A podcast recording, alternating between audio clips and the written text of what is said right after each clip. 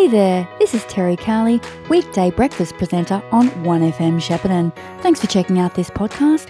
It was recorded live as part of The Brecky Show, which you can catch 6 to 9 a.m. Monday to Friday. Now, Tracee Spivey of Murchison East has written uh, a really amazing looking book about her grandfather, and it is going to be launched at the Shepparton RSL this Sunday. It's all about his World War One wartime service. Good morning, Tracee. Good morning, Terri, and thank you so much for inviting me in. It's great. My, my, pleasure, and thanks for coming in so early on a Monday morning of all mornings. Not a problem. So this is very exciting for you. You're not a writer by trade, and you've, you've spent years researching this topic, and you've put together this book, which, as I said, is being launched at the RSL this Sunday. So tell us a bit about your grandfather and what he did. Well, my grandfather, I didn't know my grandfather. He died when I was six, and my parents had already moved up to Kyabram. But I was always known from the family histories that he was in both wars. Um, and what always amazed me about him the most is the fact that he went to the First World War, which I knew about. I knew he'd been at some at Pozieres and Passchendaele, but I didn't know much about him when I was younger because it was only Gallipoli that was ever really talked about in those days. And then I knew that he'd gone after that to Changi because he lied about his age for the Second World War. He was too old for it, but he lied and he enlisted, he volunteered to go over to fight in the Second World War, leaving behind his wife and five children. I thought, why would you do that? You know, you've been through the hell of the First World War, you come home, you go through the Depression, times are tough, I understand that, but then why would you then lie about your age and then go and leave your wife and five kids and go and fight another war just to end up in Changi? Did you find the answer to that question, I- Tracee? I believe I have. I don't know. I will never know, but I think I did, and I think it, a lot of it was to do with um, with money. I think partially because, as I say, he'd gone through the First World War, then he went through the Depression, and his first child uh, he got when he got back from the first First World War. He was married in twenty two. His first child was born in twenty four. The Depression hit. Um, he had five kids all up, and I know that they lost their house, ended up going and living with um, his wife's sister, and times were tough. And I know he had to. He applied for the Susso to get a shovel because he was he's la- he was a labourer and he used to shovel coal at the on the wharves, and he had to. He couldn't even afford the shovel. And I do believe that um, because because of the First World War, he did have a lot of um, nightmares and things, a lot went on. But, and because he was still trying to seek support for that, but I think that he turned to drink a little bit, potentially, because there was a few room, family rumours and things about that. And then I think that he, um, because of the soldiers got more money than, um, than people on the wharf type thing, so he joined up for that, I believe, but I don't know for sure. You've obviously got an, uh, an interest in family history. At what point did you think you might be able to make a book out of it? Well, the reality was I got involved in family history like most people do. I went down too many branches, far too many branches, and got completely confused and overwhelmed because in those days there was no ancestry.com, there was no um, NAA or anything you get on the web. It was all you find a one birth certificate, then you write away for another one, and you wait for that to come back to find the next, and off you go. And I got bored, so I kept going down all different branches, and then I decided, you know what, this is ridiculous. I need to actually pull back and just focus on one person. And the reason I focus on him, as I mentioned, he's always fascinated me, and also because I've got a. Um, I was entrusted a few years ago with a family memorabilia, and in amongst that were two boxes of letters that he wrote to his wife from Malaya in 1941, 1942, and also some from 1945. So that was just for me was absolutely. There's about hundred letters, including including um, some ca- postcards from the Japanese when he was there. What could you glean about what sort of a person he was from those letters? And that's the thing, I really, really got a feel for him. And because I thought, well, I'm going to have to actually write down his history because this man is just too amazing. I can't, it's too important to lose. So I decided to write it down. Um, and because I had those letters, I decided that if I'm going to do both wars, one, you know, one book, the two wars, and because I had all those letters, I thought I would do the First World War as a series of letters as well, so I could then carry it through to the two two wars in the one book. Um, and I, I really did get a feel for what he was like, or I imagined it, or whatever. I don't know, but I just felt I could do it. And and for me, writing the letters, this book is written as a series of letters that he wrote to his parents. They're imagined.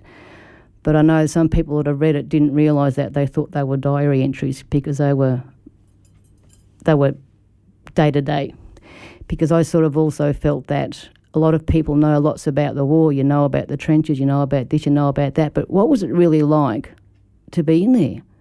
So you were able to sort of use his voice and kind of juxtapose that with the actual events that were going on and put a real human face on it. Yes, what it was really like. And also within that, when I was doing the research, I come across so much of the callous incompetence of the British generals and the way they were treated. The more I researched, the angrier I got, and the more thought, "You kidding me? How could you do that?" type thing to people. And so the book is also talks a lot about what was going on around, like it explains the ins and outs, a little bit of of Bullecourt and Pozieres and Passchendaele, but it's not actually a war book. If you want to read a war book with a, with a blow by blow, battle by battle explanation of the war, there's a lot of other books out there that do that. This is not that, and I'm not a military historian. I don't profess to be, but this is just told from one person's view what it was a, what it was like. And you've um, and you've said he's not a hero in the traditional No. sense. No, no, he's not a hero. He didn't. He didn't win awards. He didn't win anything. He did what thousands of others did. He did his job. Because we all hear about the heroes and what they did and how they did it, but that, in a lot of ways, is is heroic, without any doubt. But it's only a snapshot. People don't realise, including myself, that these men went through one hell after another for four years. It wasn't just one one off. It was just ongoing. On every time I wrote something about this was the biggest battle, and this was the biggest bombardment, and this was the most horrific. Next thing, the next battle, I'm saying the same thing. This was even bigger, and the fact that just so much was done to people unnecessarily, like the fact that so many people died was just ridiculous. It didn't it did not need to happen. They were just wasted, absolutely wasted, and they all volunteered. They didn't have to go. I mean, we all volunteer for things in our community, but we, would we volunteer if we knew we were going to die? Yeah, it's very hard for us to imagine now in, Yep. in this time and place what that was like. But they obviously had all sorts of different pressures on them, and but financial being one of them, as you've said. That was for the Second World War. Yep. The First World War, I believe, was just everybody else was gone, and no one to start with thought it was going to take that long. No, That's the first lot. But after Gallipoli, they did know what was going on, and they were still, you know, signing up in 1917 and 1918. propaganda is a very powerful tool. Oh yes, that's the problem in Australia. The facts weren't told because the media was all controlled by the government, and you weren't allowed to say anything that was detrimental to the war effort or that would impact on recruiting, which were the facts, what was happening. So it's just, as you say, a propaganda. It was propaganda, but you can't dispute the letters that people got. You can't propagandise the fact No, that you no, know that was the way they saw it. people still knew a little bit about what was going on. Lends a real authenticity to it, doesn't it? Absolutely. So you've got a whole lot of your family coming to the launch. How has Yeah, it been cool. received by the family? really good. They um, I've only got cousins left. All Pa's children have all passed, um, but there's quite a few cousins. They're coming from all over the place, which is really good. I've already got a cousin in um, in Perth that's already ordered three books, so so it's going to be good. So, what were you really hoping to achieve by this book? I mean, obviously, you wanted uh, to, you know, tell his story, but what, what's the broader aim? Do you think? I hope people will actually understand what war is and what it's like. I mean, people. I'm really glad now that, as Brian Birrell was saying before, your, your previous Sam um, Birrell, yep. Sam, I'm so sorry. That's all right. um, he was saying about how Tongala and other towns are getting funding to update their memorials. Well, I am so pleased about that and the fact that uh, Remembrance Day and Anzac Day are now so big because years ago, when I was growing up, in, in years, in my Form 5, we did a book called One Hell at a, um, One Day of, of the Year and it was basically to get rid of Anzac Day because it was the only way for the old soldiers to get drunk and play two up because it was Vietnam.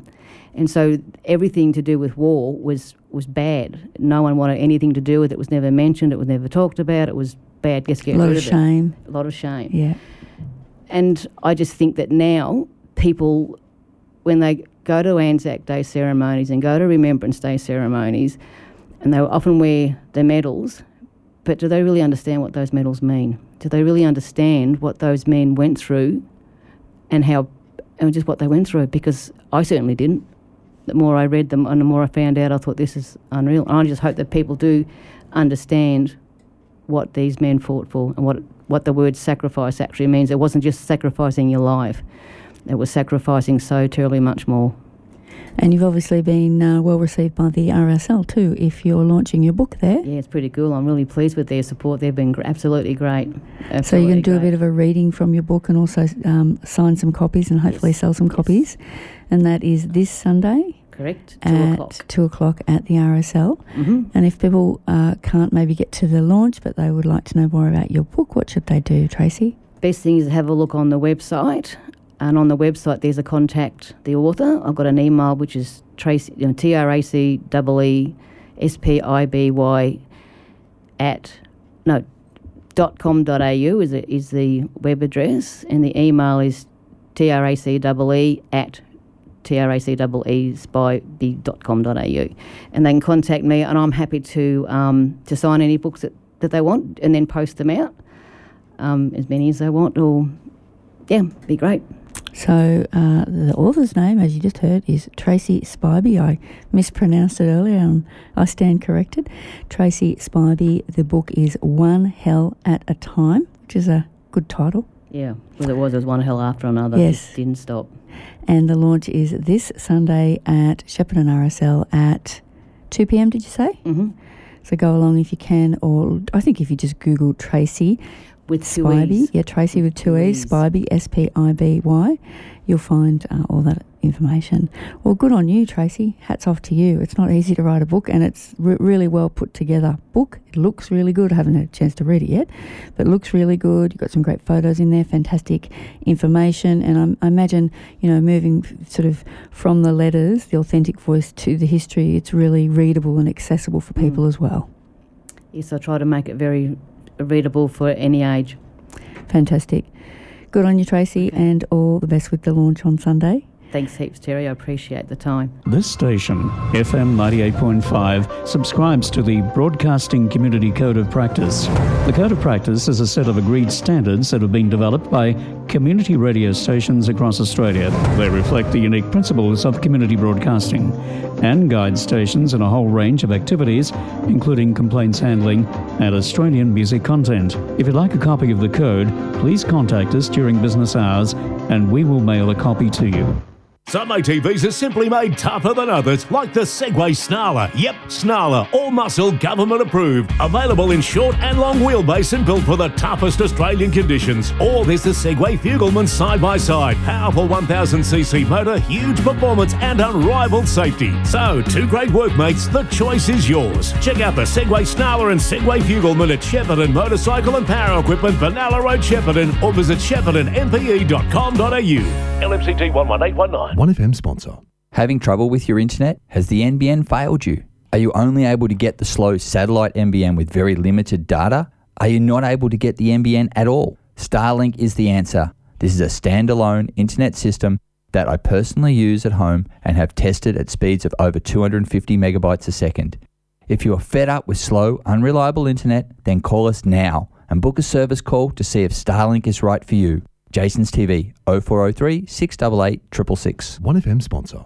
Have you ever been to the Nathalia Nursery? You know, at number 6 Railway Street, Nathalia? Pop in and say day. At Nathalia Nursery, we like growing a bit of everything. We have a large variety of plants, including succulents, natives, and perennials. We love our fuchsia, pelargoniums, geraniums, hydrangeas, as well as lots of different salvias that we grow. And our hope is that you will too. We're open Thursday to Sunday, 10am to 4pm. Don't forget, we also stock tube stock, punnets of flowers and veggies. Nathalia Nursery, well worth the trip. 1FM sponsor. Let Merit Funeral Services take the stress out of your funeral arrangements. Whether you're looking to prepay a funeral, arrange a bond, or pre arrange a complete funeral, Merit Funeral Services are just a phone call away. They can even come direct to you anywhere across the region to help walk you through the process, each and every step of the way. With more than 40 years industry experience, expect nothing less than service and advice that exceeds your expectations. Let Merit Funeral Services take care of everything. Phone 5825 1651. 1FM sponsor. You've been listening to a 1FM podcast.